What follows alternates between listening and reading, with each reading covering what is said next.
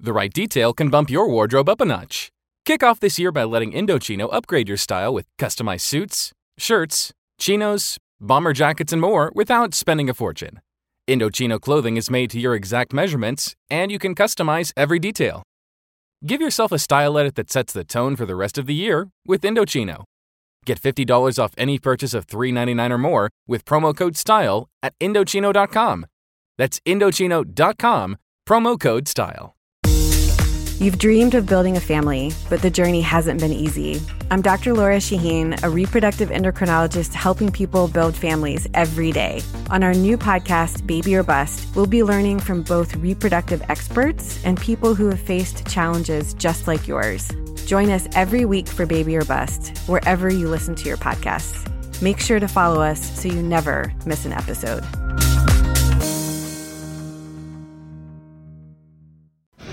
Today on the CzabeCast, we turn the page to June first and look out the window what we hope is a glorious receding coronavirus. What in the hell? I got some thoughts on the Antifa summer of twenty twenty, plus some of the stupid and hopeful things that we've seen already. Gill Alexander will join me. We'll talk Vegas's plan for a comeback and gambling withdrawal from sports. All that and more as your daily Kickstarter of Uncensored Me is locked and loaded. So buckle up and let's go. Ho, ho, ho, ho. Here we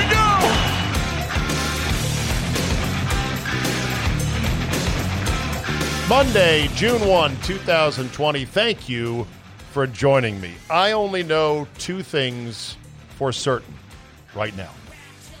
One, the answer as to why does anyone ever need an A R fifteen rifle has been answered in vivid, shocking, horrifying detail. That's number one. Why does anyone need an A R fifteen? Now you know. Number two, Singapore is looking better and better all the time. I'll start with this quote. I've heard it said before about adversaries, especially geopolitical adversaries. I think this was said about ISIS or um, maybe it was in the Israel uh, conflict with the Palestinians.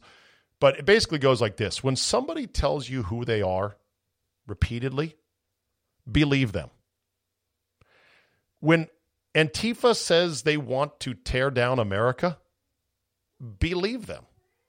They have felt this way, and they don't, it's not a joke. There are a shockingly large number of people who really want to fundamentally change America, who fundamentally believe the country was founded on a racist premise, continues to be a racist country, rotten to its core, unredeemable, and they are looking to tear it down to the studs. They, they say this. So when somebody tells you who they are repeatedly, believe them. And now we are definitely seeing that in action. So let's begin at the beginning, and I'll say this for the fifth straight day now on this show, on this podcast, I should say, and on both my shows, one in Milwaukee, one in Washington, D C. Uh, the murder of George Floyd by that piece of scum cop was sickening, shocking, and outrageous. And the fact it took several days to arrest him and charge him, even more so. I have no idea why that was the case. I mean, I got some idea, but, well, you know what that is. I have no idea how police can allow police policy or police, you know, three other policemen can allow three other cops to act so indifferently as the guy is choking out and dying under this asshole's knee. I have no idea why this asshole had like sixteen prior complaints about his conduct and still didn't get fired. Well, I actually do know. Amy Klobuchar, who I guess was the A D, the A D, the uh, D A, thank you, I'm thinking in sports terms, uh, district attorney or the attorney general, the A G maybe, whatever she was, apparently she didn't move to, you know, prosecute this guy any of the sixteen previous times. I don't know if any of the previous incidents actually warranted a prosecution, but who knows? All I know is they knew about this guy. And I would say all these are good questions for the Minnesota governor, the mayor, Jacob Fry. What a handsome young pixie he is. The D A, the police chief, and everyone else down the line. Now, as far as how do we reconcile the fact that a large number, if not majority, of African Americans don't trust the police and don't have good working relationship with law enforcement? How do we rectify that? Listen, I am all for whatever reform, smart reform that serious people think will help. I have not heard anything concrete yet. I don't know what the protesters are protesting for, and we know that the people throwing bricks through windows, they're not protesting. They're the bad element that's mixed into this. But if and when the time comes, and it sounds, and there's a proposal that says we need to do this, and if it sounds good to me, I'm all about it. I'll call my congressman. I'll support it on the air. I'll do all I can. Here's the real root of where we are now, in my opinion. In George Orwell's nineteen eighty-four, there was two main things that were featured amongst the many concepts. One was doublethink, and the other was Newspeak. And if you haven't read Orwell's nineteen eighty-four, now is a good time to go ahead and give it a quick read. You'll say, God, was this written by a time traveler? Doublethink was the process of indoctrination where the subject, subject is expected to accept as true that which is clearly false, or to simultaneously accept two mutually contradictory beliefs as correct, often in contravention to one's own memories or sense of reality. Let that sink in. Doublethink. Newspeak is the fictional language of Oceania. That's the, the state or the nation that was in, you know, nineteen eighty-four. A totalitarian superstate that is the setting of Orwell's novel. They have criminalized such concepts as thought crime as contradictions of Ingsoc, the official thinking of the state. I think Orwell only missed it by about thirty-five years. Because when you have an M S N B C reporter on Thursday night doing the "This is fine" meme of the dog sipping coffee while the whole rest of the frame is filled with flames, he was literally doing that in real life. You got a problem. We have a problem. Protesting is gathering and marching for a defined cause, usually with a permit and some planning, but not always. Rioting is burning down a building. Protesting is aimed at forcefully and peacefully changing the minds of those who are still on the fence. Looting is getting some new shoes after smashing a bunch of windows. If we can't agree on a card that is flipped on the table in our society and say, that's ace of spades, that's king of diamonds, that's a seven of clubs. If one side is saying, no, that's not a seven of clubs, that's a ten of hearts. Whoa, what do you mean? No, that's what it is. Nothing works. We're doomed.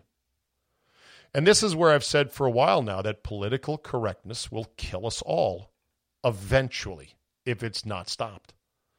I mean, Mayor Cuomo saying repeatedly, Mayor Cuomo, Governor Cuomo saying repeatedly, the European virus, the European virus, the European, because it came from Europe. Because he's saying, well, you know, that's where our travelers brought it from. But they got it from China because political correctness says, oh, you can't call it the Chinese virus. It's insane. N B C News apparently will not let the reporters call what's going on rioting. N B C News, you can't call it rioting. What would a riot look like? There was a tweet from some reporter at a newspaper, a little local newspaper in Raleigh, North Carolina, that had windows smashed in and everything else. Raleigh, North Carolina. Oh, by the way. And she said, we're a progressive newspaper. We're on your side. Why are you doing this? As many people were quick to point out, yeah, once you unleash these forces, they don't give a fuck. And by the way, what the fuck? So attacking a conservative newspaper would have been fine, but But we're one of you. No, we're we're on your side. There's side there's sides to throwing bricks through windows. What do you mean your side? So look, all of this is happening for three main reasons. Number one is, of course, George Floyd's murder. Number two, and this is huge, is the lockdowns. The lockdowns have piled up a lot of flammable, burnable tinder that all it took was one match and boom, exploded. The lockdowns have left people bored, angry, scared, jobless, schoolless. And it's ushered in a sense of, hey, no rules anymore. Society has stopped. If society is going on at some level, even if it's not one hundred percent, then it's harder for these things to crop up because people go, hey, you want to go riot tonight? Nah, man, I'm actually going to a concert. But thanks for asking. When there's nothing to do, this is what young people are going to do. And I'm talking about the white, privileged, wannabe badasses who are in there fucking shit up right now. And if they had their job at Starbucks, they might say, ah, I'd love to protest, but I've got a shift tomorrow morning. Got to go turn in early. Or if they had school to go to, or anything. Or if they had a girlfriend they were going to go meet and get laid. There's a lot of things. So you shut all that off. You stop society. What do you think is going to happen? Also, very helpful, mandatory masks. So everybody's got a mask already, and they can run around and just break shit up, murder people, and smash them in the head, and steal stuff, and who's going to catch them? Answer, nobody. Oh, yeah, one more thing. Part of what would help stop some of this urban unrest is if everyone is out doing stuff, there's more eyewitnesses, there's more business being conducted, there's more good people out and about than bad people, and there's no parking. That's one thing. You know, if you can't find parking in downtown Atlanta, it's kind of hard to get your rally going. You're like, where are you? You're calling them. Fuck, I can't find a spot. I, I'm like a mile away. Well, hurry up. We're ready to smash into some windows. So one is, of course, George Floyd's murder. Two is the lockdowns. Three is Antifa, which has now been declared a terrorist organization. I mean, should I even be clapping for this? It took this long. The professional agitators are stunning. Two things I saw which blew my mind. Number one, there was some guy who looked like a Brad Pitt character in all denim. Denim jacket, denim, jeans, boots, hat, big beard, little guy running around, and he was seen handing money to a couple of utes on bicycles and saying, yeah, okay, go over there, go over there. Let's find that asshole and let's bring the entire weight of the legal system down, system down on him. And if you say, well, whoa, what crime did he commit? Hell, what do you charge him with? Fuck it. Charge him with something. Lock them up, put them in the basement, deny their bail, even though pff, all the celebrities are now, we're donating money for bail for the protesters. Yeah? Is that going to include the young white girl who's been charged with throwing a Molotov cocktail in New York into a police van? Oh, and apparently two attorneys, two New York City uh, licensed attorneys, have been charged in that crime as well. Is that money going to bail them out? And, of course, they're setting up GoFundMes for this, and the celebrities like Justin Timberlake are saying this. And Biden and his campaign. Biden hasn't said anything, I don't think, as of yet, as of Sunday night. Stuck in the basement. But Biden's campaign said they would uh, donate money from their campaign to bail out protesters. Are they going to bail out the thugs that beat a couple of an elderly pair of store owners in Rochester, New York, with an eight-foot-long two by four caught on video? Is that money going to go to bail them out? And from a political standpoint, honestly, is this a winning play, do you think? A winning play for Biden and the Democrats when it's all said and done? In fact, there is one woman, someone called it a random Karen spotting, who had the following to say about everything that's going on. This is going to get Trump reelected. Please stop. Think first. Do not get Trump reelected. repercussions for your behavior. Please, Santa Monica, please don't leave. We don't want Trump reelected. Please don't do this. You're only going to want him back because of your... She's a fucking... She's a crazy Karen. Like, even in broad daylight and, you know, so-called nice Santa Monica, where they were looting like crazy, she's lucky she didn't get her ass beat. Killed. But Karen's gonna Karen. So there you go. And now the left and the Democrats are spinning it, trying to say it's white nationalists. They're trying to say it's Russia. Susan Rice went on the talk shows and went again with the Russian angle. We've come to try to hijack those protests and turn them into something very different. Uh, and they are probably also, I would bet, based on my experience, I'm not reading the intelligence uh, today uh, or these days, but based on my experience, this is right out of the Russian playbook as well. I mean, it's incredible. Incredible to hear the, the tortured explanations. She, of course, Susan Rice, the one that said that uh, Benghazi was re- was the result of a YouTube video. Mm, right. By the way, it's always the Russians when it's all said and done. I don't see how this is a winning stance. I know that the Democrats have to tiptoe lightly because Antifa has been kind of like their really scary pit bull that they've owned. And they don't need to claim it's theirs. They're like, eh, well, yeah, no, no. You know, they, they they want it. They want it as an armed wing of the party, but they don't want to admit to it. And so you would think if people are hijacking these peaceful protests, otherwise peaceful protests, and you would think that if it was outside agents coming in, that the number of good protesters could easily overwhelm and weed out and go, hey, hey, whoa, what are you doing? And surround and stop the bad guys. But that's not happening for reasons I think we all know. So... From a Democrat standpoint, I don't get it. I, I don't get it. And, and, you know, I've said before, I've, I've been stunned and wrong about certain things. Like when the when the two weeks came and went and a number of governors said, no, we're staying locked down. I said, I admit I made the mis- miscalculation that governors, be they Democrat or Republican, would press to open up as soon as possible for the good of their own state, for the good of their own economy and their own people. But no, that turned out not to be the case. Just like you would think that Democrat mayors would say, shit, we have got to nip this unrest in the bud and stop it. But again, no. I am shocked, although I'm a slow learner, I guess, to understand that no, apparently they don't care if their own cities burn.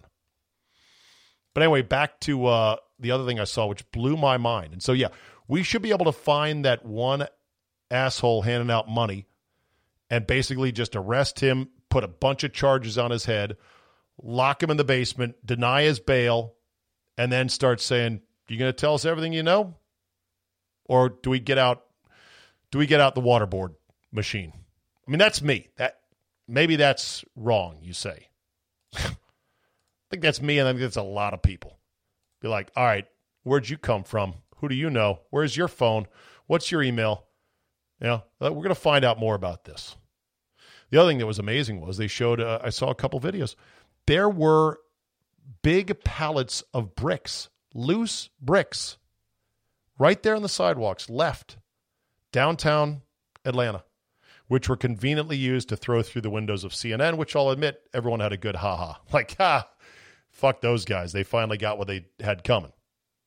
But bricks, like maybe that was construction. It's possible, but it just seemed too convenient. Is there not big security camera footage on light poles, as there seems to be now more and more in major cities, that could catch, did a truck pull up and quickly go, all right, unload this thing, put it there, and let's go out? Maybe I'm getting a bit too much conspiracy theory on that, but I, I want to know the story of the bricks left outside buildings in Atlanta. So we've got three simultaneous serious discussions going on at once. And the problem is we're not good at having three discussions at once. We're not even good at having two discussions at once in this country. because the media picks one and they run with it, and that's all they do. And maybe we can't, maybe it's impossible to have two or more discussions at once, but we've got to somehow have all three. Discussion one is to get, how do we get the black community to have a working relationship with the police? Question number two is, how do we get society back up and running ASAP? Because you can't just have this vacuum of nothing to do and empty cities. It's it's just going to be a breeding ground for mayhem, which, by the way, I think we've got no choice. We got to open, open, open, open on all fronts now. And the third discussion we've got to have is, how do we ratchet down on Antifa and similar groups who are having a field day right now? Now, they've declared them a terrorist organization. The Attorney General says he's coming after them.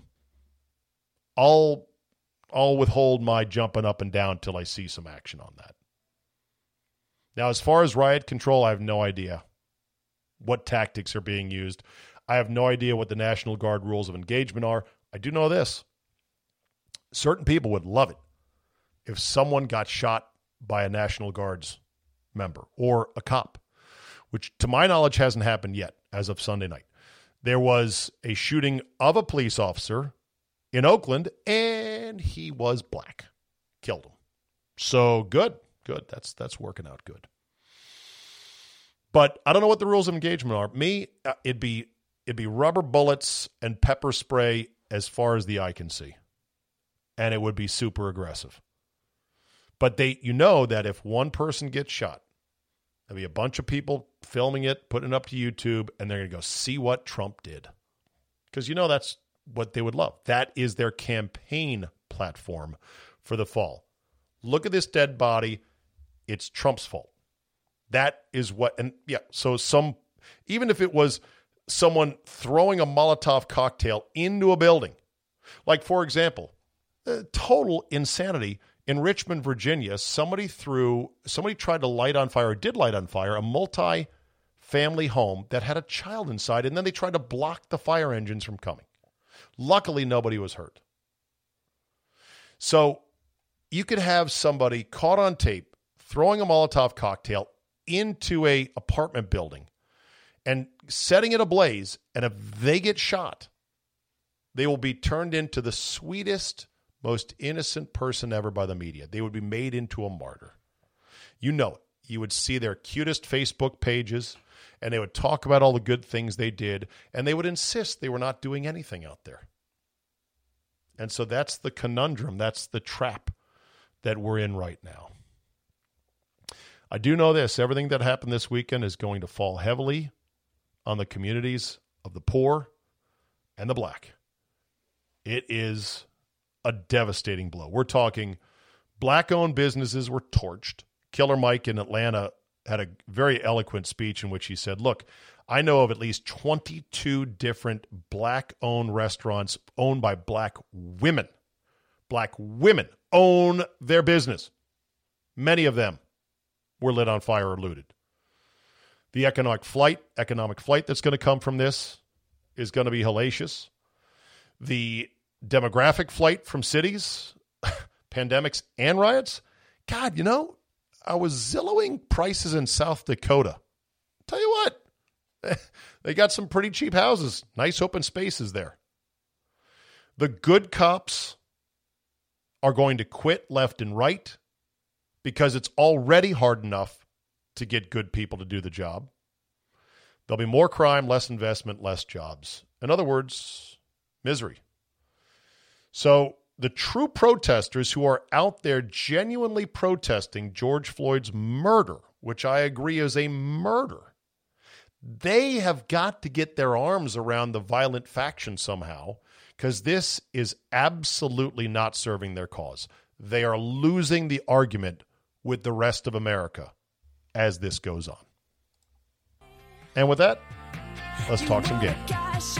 All right, time to go to Vegas in our minds and welcome on our friend Gill Alexander from V S I N.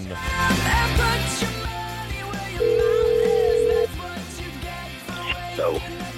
Hello. Hello. How we doing, brother? What? All what? Things what happening? How you doing, man? Doing good. Uh, got got waking up in Vegas. I can't wait to wake up in Vegas in the fall. Me and the Wisconsin Mafia have already rebooked our Zabe Vegas March for the week of what is expected to be the Masters in the first weekend, second weekend of uh, November, I believe. I believe. I, I got it all. I'm so confused with everything now. God. Exactly. The schedule. Schedule's a mess. Now, it will be a once-in-a-lifetime glorious abundance of, you know, for us golfers, the Masters opposite N F L oh. Sunday and college football Saturday. It's going to be crazy, so we're looking forward to it. By the way, Gill Alexander, uh, you can hear him on V S I N every day, a numbers game, ten to noon Eastern time. Go to V S I N dot com. Also uh, on Sirius X M two oh four if you don't want to log on for that. Plus, he has a podcast called Beating the Book. Have you been beating the book on the Bundesliga, on the K B O lately? Give me an update on what the hell you're gambling on, and what are you guys talking about? Well, that's that's the bigger one is is the uh, the latter. Um, when this whole thing started, and I I was on the air those surreal days of March twelfth and March thirteenth when sports were canceled in real time. My, my whole attitude was like, well, you know, four weeks of this, I think I can get by, better profiles. I mean, it's not going to be much to bet on, but we can fudge our way.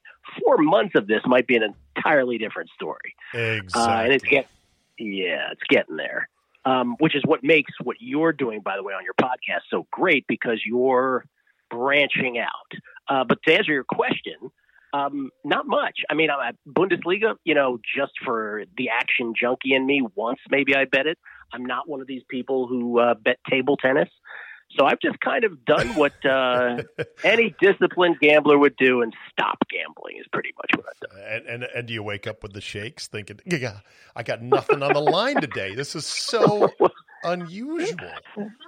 Uh, it's uh, the, the temptation to bet whether the stock market goes up and down. Those are props available some places. Oh, yeah, there's in, uh, some, yeah, there's that. You know. I bet there's some prop bets on maybe whether seasons will start again, like baseball or the N B A. I uh, bet the N B A over M L B early on at plus two forty, which was very contrarian at for, that time, but looked to be a pretty good bet to for, start a regular season game to start earlier. Oh. oh, no, not even a regular season game. Anything to start first. N B A time, was baseball, plus two forty over M L B. Yeah. Yeah. Because yeah. if you recall, at that time, M L B was like, oh, yeah, they'll get it done. You know, they're just leaving spring training for the heck of it now for a few weeks. Little did we know uh, the that base, they are. Yeah, the, the baseball thing is nuts. You know, had they gotten their shit together, they could be in spring training right now. In Arizona and in Florida, and they could be on track for a June fifteenth start. But no. No.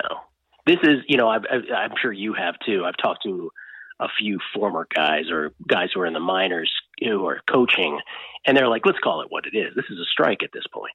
This is nineteen ninety-four all over again. Interesting. And, yeah, they, they you know, that the owners had to know, had to know that the players – Uh, we're not going to like that proposal.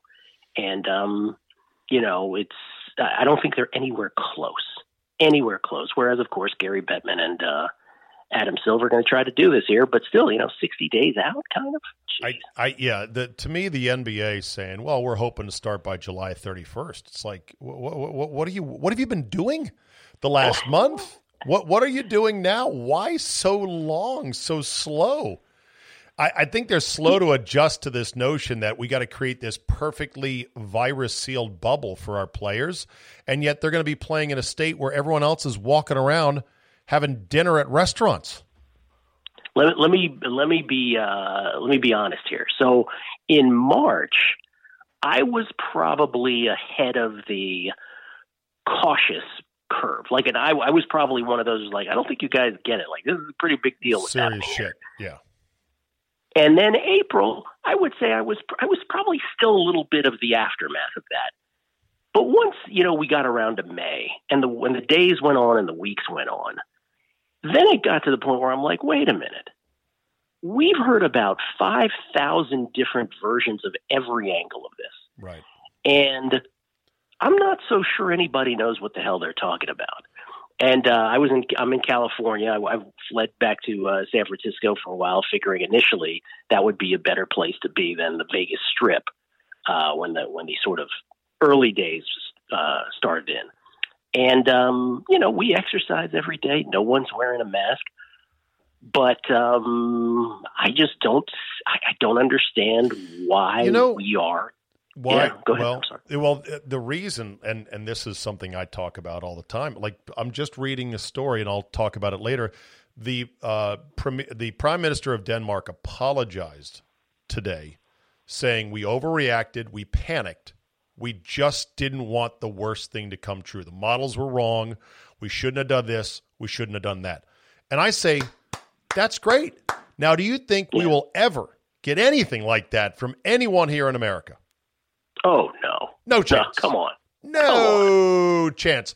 So what, what is amazing to me, and okay, your show is a numbers game, and you, that's all you guys do is numbers. The numbers on this virus are fascinating and complex, and they're beyond my full comprehension, but I at least am intrigued to kind of dig into them and sort of understand them. And so you start reading and you start following people who are smart and they're charting things, and you learn a lot about how the numbers are getting reported, and it's absolute chaos. I mean, you've got labs that wait three days. They don't work on the weekends. They then dump all this big batch on a Wednesday. So you'll see these up and down spikes, and the news media will portray it like, well, there was a big spike today, and uh, let's see, two days ago, Georgia opened up. Oh, that's bad.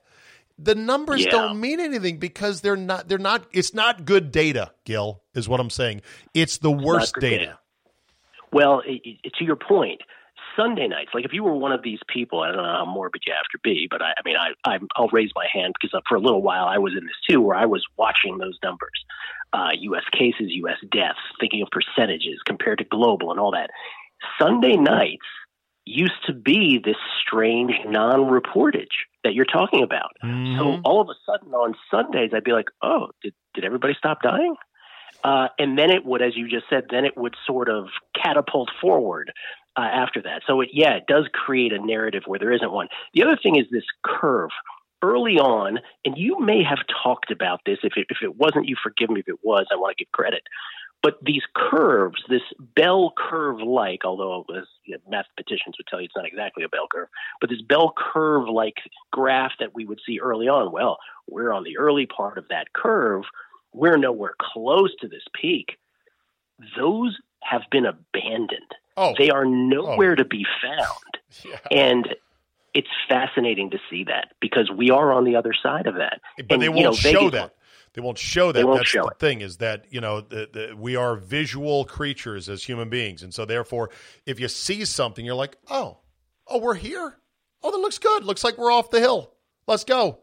But they, they yeah. the, the, the media has a vested interest in making sure this thing goes on as long as possible. But now with the rioting, it's kind of knocked COVID off the front page and probably knocked it out for good. There's other things to worry about now. So we'll see. I just thought from a numbers standpoint, it's unfortunate that so many baseball people in our field, in the sports radio, sports media field, weren't intrigued to dig into the numbers like they would baseball because they were fascinating. They would have led to some interesting debates, such as what number really matters. Like to me, the only number that matters yeah. is hospitalizations. That was the whole point of shutting down. Two weeks to flatten the curve because we don't want to overrun the hospitals. Okay, fine. So that's the only number that matters. The number of daily cases and everything else, you, you, you want the number of hospitalizations going down and obviously deaths, which are also going down, but the raw number of positives doesn't matter. It'd be like in baseball when the Moneyball guys figured out, hey, here's the key number, on-base yeah. percentage. On-base percentage. Right. That's the number right there. There could have been a lot of that in yeah, could have been a lot of that in sport with sports guys, but eh, they were like, man, they just went along basically. Yeah, it turns out those baseball card stats didn't mean anything our, our entire childhood, or, or didn't mean much. They, right. you know, when you bring up baseball people, what I've sort of been saying on my show is what I've been fascinated about getting it to the sports side of things is where had all the baseball purists gone? This is a little different topic, but I was fascinated by the fact that, you know, if I take someone like Bob Costas as the poster child for baseball purists, maybe that's accurate, maybe it's not. But the willingness of baseball people this year to say that any baseball was better than no baseball at all. I, I thought that was an interesting take that I didn't expect, which was, yeah, realignment's fine. Um, D H everywhere is fine. All these other sort of bastardizations, the realignment being the biggest one, counting stats, average. I mean, think about it. Someone could hit four seventy in, a, in an eighty-two game season, right? All of the stats. When we think of the eighty-one Dodgers, for instance, winning the, the World Series, there's a little part of us that dips a little when we think, oh, that was eighty-one. That's right. There was a strike.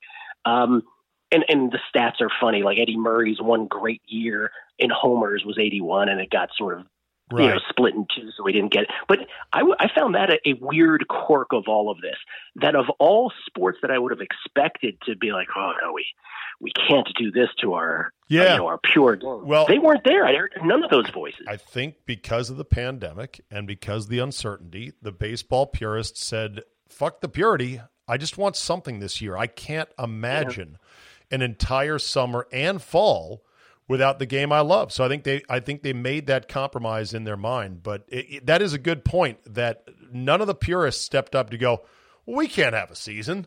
It's going to be a joke. Yeah. They'll take yeah. whatever they can get, and I kind of understand it. Let me shift gears here. What is going to happen to Vegas? I have a friend, Big Mike, who has already booked a trip out for June sixth. I think by the end of the week he's going to be there. And he, he credit him as one of the first responders. He's going to one of the M G M properties. What is going to happen? this is this is the big question. The old one, what they used to say was a sixty-four thousand dollar question. Whatever money amount you want to put on it now, because it opens June fourth. And when I say opens, so Limited. June fourth is Thursday, and what's opening is not a pretty. I mean, it's a big swath of hotels. I'll tell you what's not opening. Uh, the Aria is not opening. A lot of M G M properties like uh, Park M G M, sure. the Aria, they're not opening. Uh, Planet Hollywood over on the Caesar side is not opening. So there is a group of hotels that is not. But there's a whole bunch of them that are. And they're going with the day clubs, it seems like. And they're go- Vegas is going to be the case study to end all talk of the pandemic or to shift it right into, you see, see, this is what we've been talking about all the time. Right. Well, I don't know how many people are going to be there when it first opens. I guess that'll be interesting to see. Do you know how much money they estimate Vegas has lost per day during this? Oh, I'll, I'll, I remember just per, I can give you for one property and then you can extrapolate. But for like, you know, the M G M Grand, it was something like fourteen million dollars a day. Kind of thing. So, so do that. Do the math on every single property in Vegas, and it's, I mean, it's just astronomical. So, it's, how are they yeah. going to survive? Will there be bankruptcies? Will certain casinos close? How are they finding ways to stay afloat? Well, they were. Remember, they wanted bailout money, and I'm, and so there was a big uproar about that. Like, really, casinos yeah. bailout money? Yeah. Um, There, listen, this is what I mean. The big question is, are people going to get, you know, people saw the pool at the Ozarks and were like, oh, you see, Vegas is going to be packed from day one. Well, people don't get in a plane to fly to the Ozarks, right? The big decision people are going to have to make is, are we going to get in that iron tube for three, four, five hours, however long it takes from wherever you are in the country, yeah, and risk that to go to Vegas? And the question becomes, I mean, if we look at cruise ships as a sort of, uh, you know, indicator, indicator, yeah, it looks like they will. I mean, I people know. in droves, if you're to believe Carnival Cruise Lines, they're ready to go on cruises, which to me, like, you couldn't pay me, but well, that's just me. That's the thing. There, there are other things to be unpleasant about when you're around lots of people and other illnesses, you know, no, noroviruses yeah. that cause you to shit and puke all day long from both orifices. So, yeah, that stuns me that the cruise ships would be so quick to bounce back. I think I think there'll be a modestly surprising number of people who are ready to get back to Vegas. Now, what about all these plastic divider schemes that I've seen for oh, some of the table yeah. games? Yeah. See, that's the thing. So, so slot machines, there's spacing. You know, they, they, they're spreading out chairs supposedly in every sports book. Got to be six feet, Steve. Oh, Got to yeah. be six feet. God forbid it's not. Because uh, that's science, right? Science! Um, yeah, science. But uh, as far as, you know, the dividers at blackjack tables, I don't know about you, But that does not sound like a very pleasant experience to me. But, but yet, I've seen they're going to try. I've seen that. Do you know for – I mean, I know you're not there now, but do you know from some of your people whether or not they say, yes, that's going to be a thing? Oh, yeah, they're up. They're up in most locations. I mean, this is – they are they are really going to try to change how this is done in many ways. You know, the bigger question becomes poker room, Steve, because think about the just petri dish that is. Oh, yeah. And – you can't play poker. I mean, you if you change a poker table from six players to four, poker players will tell you this, the math becomes such that it's just not – it's a totally different game. Interesting. Interesting. Yeah. So, yeah. that And then it becomes – and poker is, you know, those are grinders. Those are the people who grind for a living betting, and, and it's going to be real tough well, to see when – because there's no plans for that to come back yet. So poker is not coming back anytime soon. No, it's not, not part of the first wave. That's for sure. Mm. And, you know, when you play poker, you're sitting down with five other people for an extended period of time. And that is one of the keys on transmission. You walk by mm-hmm. somebody who's got it. You're probably not going to get it. You stand, you sit next to somebody close who's shedding and doesn't know it for more than thirty minutes. Look out. And yeah. poker does that well, more. Blackjack shit. Who doesn't get cleaned out in twenty minutes of blackjack, honestly? So you're there not for as long of a time. Sometimes you are, depending on, you know, how you play. But poker would be seemingly to be a bigger danger. Here, here's how I would put it about Las Vegas. Here's how I have put it. If there was ever a city built to be destroyed by a pandemic, given all that we've said about different signals and all that, if there was ever a if there city was a city to be built, destroyed. yeah, it, it's Vegas. Yeah. But if it's there Vegas. was if there was ever a city that could stand up and flip a pandemic the bird, it's also Gill. It's Las also Vegas. Vegas. That's right. So that's right. I'm, I'm everything looking, is based on social proximity, right? Day clubs, nightclubs, gambling, the chips and the but, money, the I dirt know. on that. If but, if no one goes positive, if no one becomes positive, though, we will never hear about this pandemic again. Well, some people will, and they might, but you don't know where they're going to get it. They could get it from their wife. They could get it at the restaurant or the supermarket. Like it's it's going to be all over. So I just, I don't know. I I think I think it's going to be fine in the long run. I just don't know how long it's going to take. I do think at some point you're going to see some lot out there in the desert that has a mountain of plastic divider shields that used to sit at blackjack tables. I'm telling you, I'm not kidding, yeah. Gil. At some point, whether it's in two months, two years, whatever, th- there will be that graveyard of, yeah, remember that time we, because they got to do what they have to do just to get on yeah. their feet. A little bit of in, theater, in betting, pandemic theater. Yeah. In betting parlance, I would put your prediction at minus one thousand, meaning it's a prohibitive favorite, because I think the the human condition, right? We are not to not to get all uh, philosophical about it, but we are social beings, right? And the notion that this in any way will be put up with long term, whether whether economically, you know, it impact. It, it, there's a reason for doing this or not. I just think as human beings, we're just not going to. We're not long for dividers of plastic. We're not. No, we are. We are not a social distancing culture or world, and I refuse to be. We are a mosh pit, shoulder to shoulder, screaming at the top of our lungs, going to concerts, going to sporting events, bro hugging, and living life society. And so I'm not worried about it. You know, the, you know, this new round of bullshit with the rioting is a whole different story, but that yeah. too will run its course, because as I read somewhere, someone had a smart quote, which was, things that cannot go on won't. And this kind of mayhem cannot go on forever. So it won't. It's just a matter of how long and how much yeah. damage is done, which is unfortunate. So from a sports gambling perspective, let's assume all the leagues end up standing up. You've had a number of season props wiped out because of truncated seasons, right? Mm-hmm. And then you're going yeah. to have a whole new set of gambling opportunities, especially on the N H L, which is going to be a wild ride because the format is totally bonkers, and I kind of love it. So how do yeah, you I see mean, the gambling aspect of it being once these leagues start up again and they do it in a format that is different? Okay. Uh, for baseball, let's just get this one out of the way quick. If there were to be a eighty-two game baseball season or whatever, I think it's fascinating because randomness would play a role in a way that it could never over one hundred sixty-two games.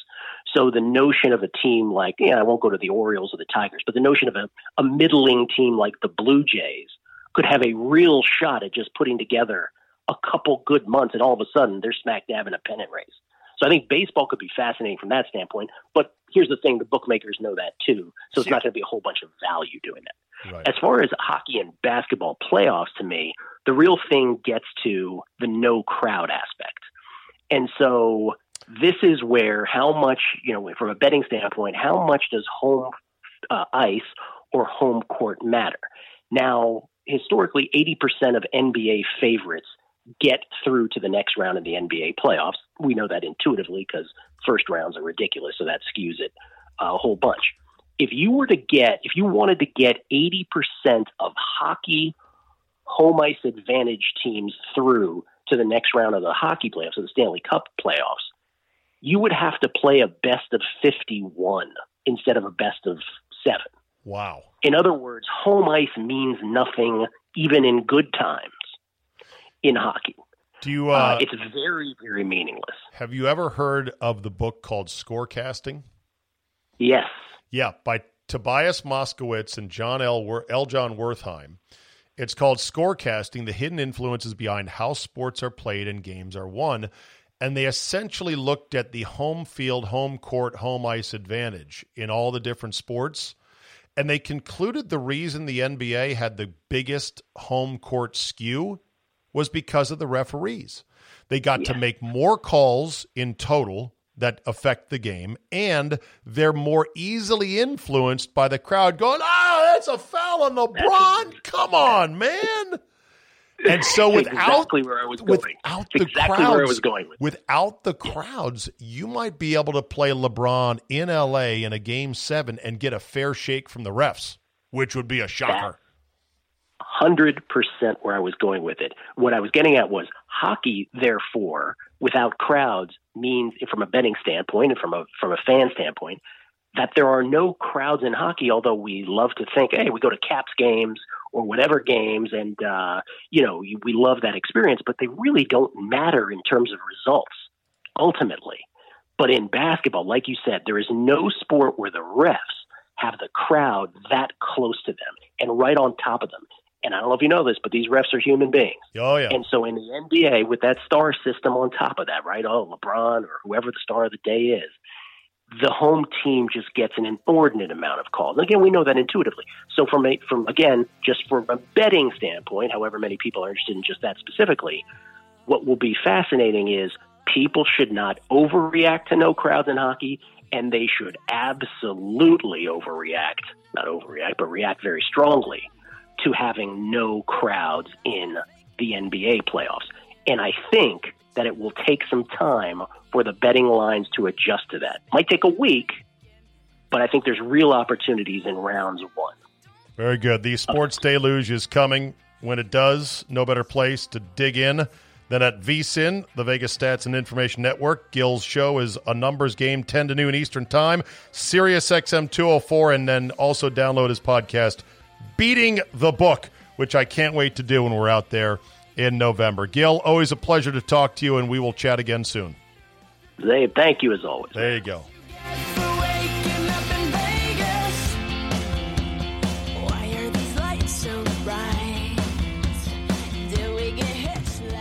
All right, you want to do a little uh, Rona roundup?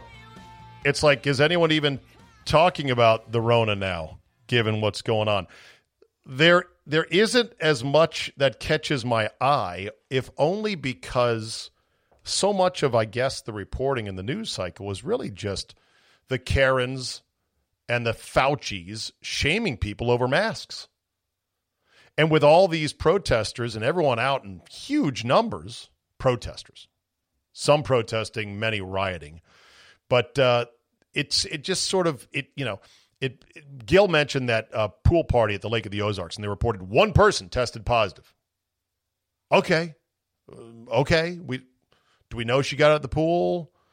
Uh, you know, oh, we better contact trace every. The the health officials are like, we urge everyone at that party to contact trace and isolate.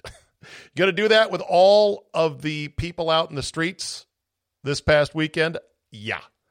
So that part of the coronavirus thing is definitely done. Now, if there is a spike from all these outdoor gatherings, and I don't really think there will be, then will authorities use it as a justification to clamp down again or re-lock down?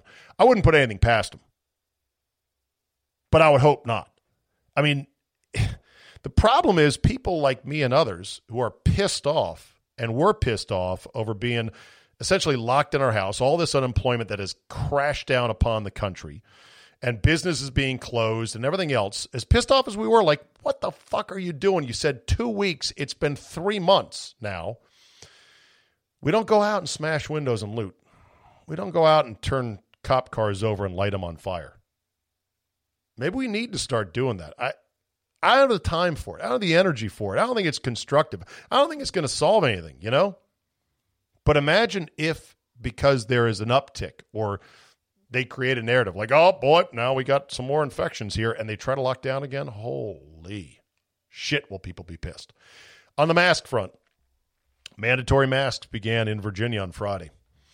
And, of course, the mandatory mask rule does not include if you have a health condition, which you also do not have to disclose. So I think I wore the mask once indoors. I think I wore it at Chipotle to go get some stuff and get some lunch. And then I went to the grocery store on Sunday, didn't wear a mask. And I noticed at least five or six other people totally not wearing a mask. I noticed one guy with a mask that was dangling from one ear, but completely off his mouth. And I thought, that's a weird thing. He's wearing the mask. He's just not wearing it properly. What does that mean? But I almost felt this kinship with all the other non-masked people. I felt like kind of winking at them, like, all right, it's bullshit, right? Yeah, got it. So uh, I went to, uh, after that, I went to pop into seven eleven for a cold Diet Coke, which I'm trying to kick, but just bear with me here. And they got big signs on the front door, must wear mask, must wear mask. But they also have the governor's order, which says specifically, unless you have a health condition. This is the seven eleven I, I've gone into damn near every day, if not twice every day, for years near where I live.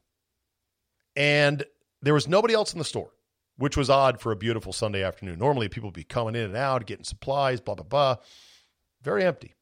I go in and I got no mask. And the guy behind the counter says, next time you got to wear a mask. And I go, but I have a, I have a health condition. Shh, I don't really have a health condition. Um, and he's like, sorry, boss says you have to have a mask.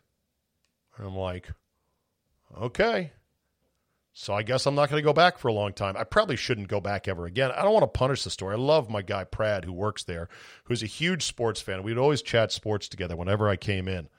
And... and I'm not trying to punish him, but A, I shouldn't be going to seven eleven so much, and B, no, fuck them. I don't know the answer of can a store legally refuse you service if you don't wear a mask, even though the governor's order for mandatory masks includes a get-out-of-jail card if you have a, quote, condition, and you don't have to disclose that either, according to the written health code mandate. I don't know where that falls. All I know is... I knew I don't need any more forty-four ounce Diet Cokes. Then, like I said, Norway's prime minister said, I shut down schools because I panicked. Stunning candor from Norway, where the leader says, look, we made mistakes. It was my fault. I acted out of fear. I know better now. They said that the one thing they're definitely not going to do if there's a second wave in the fall, they're not closing schools. Not. In fact, they, they calculated, they said uh, that it cost them, I forget, like six point seven billion kroner in, in lost productivity by doing that. And it had very little effect on transmission rates. I'd love to see the same thing here in America. A little bit of candor, a little bit of, you know what, we fucked up. A little bit of, God, you know what, we should have done this. You know what? Next time, we're not going to do that. Am I expecting any such candor? Not on your life. All right, don't forget, switch over if you are one of our loyal subscribers to Friday's edition of the show, to Red Circle. It can perhaps be a bit of a hiccup. If you do get a hiccup, just email me. We'll get you unhiccuped in a in a hurry. Nine out of ten people jumping over have no problem. It's because we are closing the doors at Libsyn. They've been good for us, but we are moving on to these new guys, Red Circle. They do a great job. You can subscribe for a year all at once, so you get twelve months for the price of eleven, and it's just one charge and gone down the river. No one's going to keep asking, what's this five dollars for? Uh, quality content, as you know, is worth paying a fair price for, and I thank you very much if you are indeed a subscriber. Cancel your Libsyn, re-sign up at Red Circle, and you should be good to go. And then you can get the feed delivered to pretty much any platform you want, except now there's becoming exceptions. Spotify is being an asshole. They paid a ton of money for Joe Rogan, so they're going to start walling in their garden, so to speak. There's nothing we can do about that. Apparently, Google, I think, is also not allowing a direct R S S feed. But there are literally like a dozen other podcast apps for your phone, for your device, that you can catch all the different podcasts in, including this one. And so therefore, I urge you to fall in love with another one, because we can't control it when a platform says, oh, we're taking R S S feeds, that's great. And then, ah, no, now we're not. Us on our end can't keep hopping from place to place to try to satisfy everybody. But we're we're happy with Red Circle. They're doing a good job, and I think it's a good platform. So go ahead, switch over, and I appreciate everybody who is on board. As always, rate and review so our algorithmic overlords bless our crops. And tell a friend or two who likes good things in their ears and not in a dirty way. Have yourself a great Monday, and we will see you tomorrow. We'll fly, 'cause we are like a team, living inside a dream. You and me doing the thing, and we'll fly. Unbelievable, super cool, outrageous, and amazing, phenomenal, fantastic, so incredible. More than one in three people will face cancer in their lifetime. Unfortunately, fear can stop you from getting cancer screening, but it won't stop cancer. Early detection can save your life. Don't wait for symptoms to appear to act. Cancer screening is safe, effective, and accessible for everyone, including free or low-cost screening programs. Go to cancer screen quiz dot com now and take the American Cancer Society's two-minute cancer screening quiz to find out what screening tests are right for you. Don't wait. Take the quiz. Get screened. Go to cancer screen quiz dot com now. Cancer Screen Quiz. Dot com. At SheFit, we're tired of hearing new year, new you, fat burning secrets, and lose weight fast. The only thing you need to lose is self-doubt. The body you're in deserves respect, love, and support. Support you're not getting from your current sports bra.